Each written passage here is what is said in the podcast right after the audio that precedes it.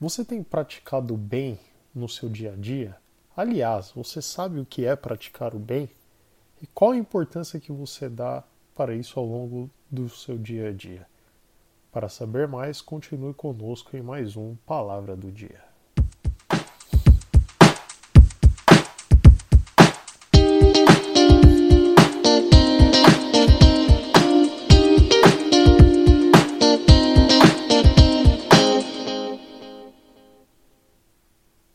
Olá, ouvintes do Palavra do Dia, tudo bem?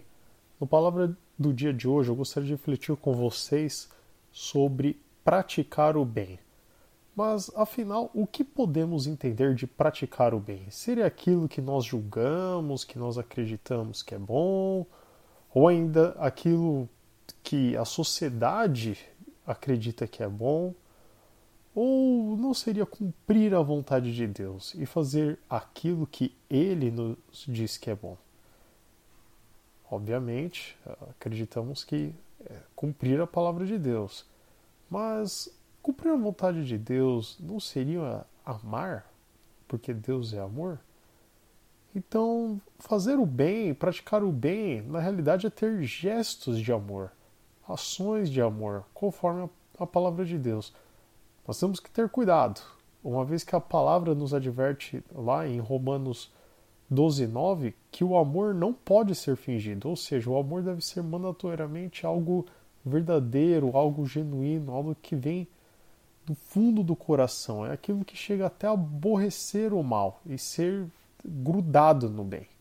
Em outras palavras, não devemos ser falsos em nossos atos de amor, mas sim verdadeiros, pois somente assim conseguiremos verdadeiramente cumprir a vontade de Deus e o seu propósito sobre as nossas vidas. Outro ponto para chamar a atenção é com relação aos atos com os nossos inimigos. Eu não consigo hoje, confesso, imaginar o que é ter um inimigo, né? mas eu confesso imaginar situações né, que me poderiam ah, levar a ter uma inimizade com alguém. Enfim, a palavra aqui é também muito clara e, e, também um indício forte de que o ato de praticar o bem e um ato de amor é amar o nosso inimigo, é fazer o bem ao nosso inimigo, ali como nós vemos em Romanos 12, 20, que nos diz que devemos até dar de comer, de beber aos nossos inimigos. Mas isso aqui também me leva a expandir o raciocínio um pouco, né?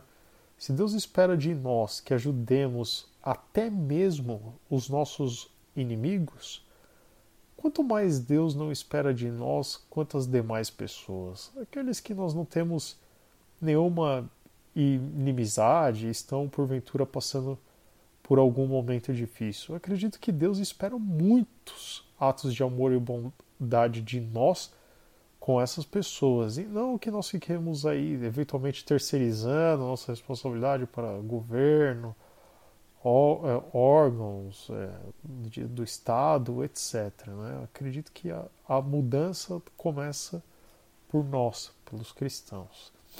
Agora também nós não podemos nos enganar, né? e conforme é também escrito ali em Romanos 12, 21, nós estamos em uma luta constante entre o bem e o mal dentro de nós. Nós temos que colocar os nossos esforços e energia para o bem vencer o mal. E é isso mesmo, fazer o bem é uma atividade que demanda esforço. Similar a uma atividade física, até eu diria.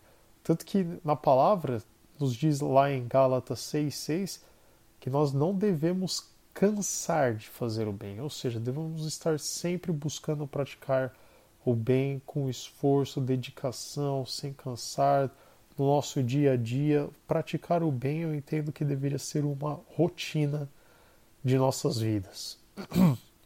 E para concluir, devemos cuidar da nossa boca, pois é dali que saem muitas palavras que podem ser utilizadas tanto para o bem como para o mal, assim como está escrito ali em, em Tiago 4. Né? Então, temos uma mensagem de que quem fala mal do irmão, na realidade está falando mal dos mandamentos de Deus, ou seja, está falando mal da palavra de Deus. Olha como isso é grave. Ainda em Tiago 4, no versículo 17, temos uma mensagem também bem delicada, que quando nós somos omissos, ou seja, não fazemos nada, a palavra nos diz que aquele que sabe fazer o bem, aquele que sabe o que é amar e não faz, comete o pecado por não estar fazendo nada. E nós sabemos que cometer pecado é se afastar de Deus. Com essa palavra de, do dia de hoje, gostaria de te provocar a ter um momento de reflexão, assim como eu também, né? Pensar se realmente estamos caminhando na direção que Deus gostaria, se estamos praticando o seu amor e, por consequência, o bem. Lembrando que Ele é sempre cheio de misericórdias e está sempre disposto a nos perdoar. Para concluir, eu te convido a ler Romanos 12, Gálatas 6 e Tiago 4, que em sua totalidade complementarão e foram os textos utilizados de base para o palavra de hoje. Então, recapitulando, Romanos 12, Gálatas 6 e Tiago 4. Deus os abençoe e até a próxima. Um abraço.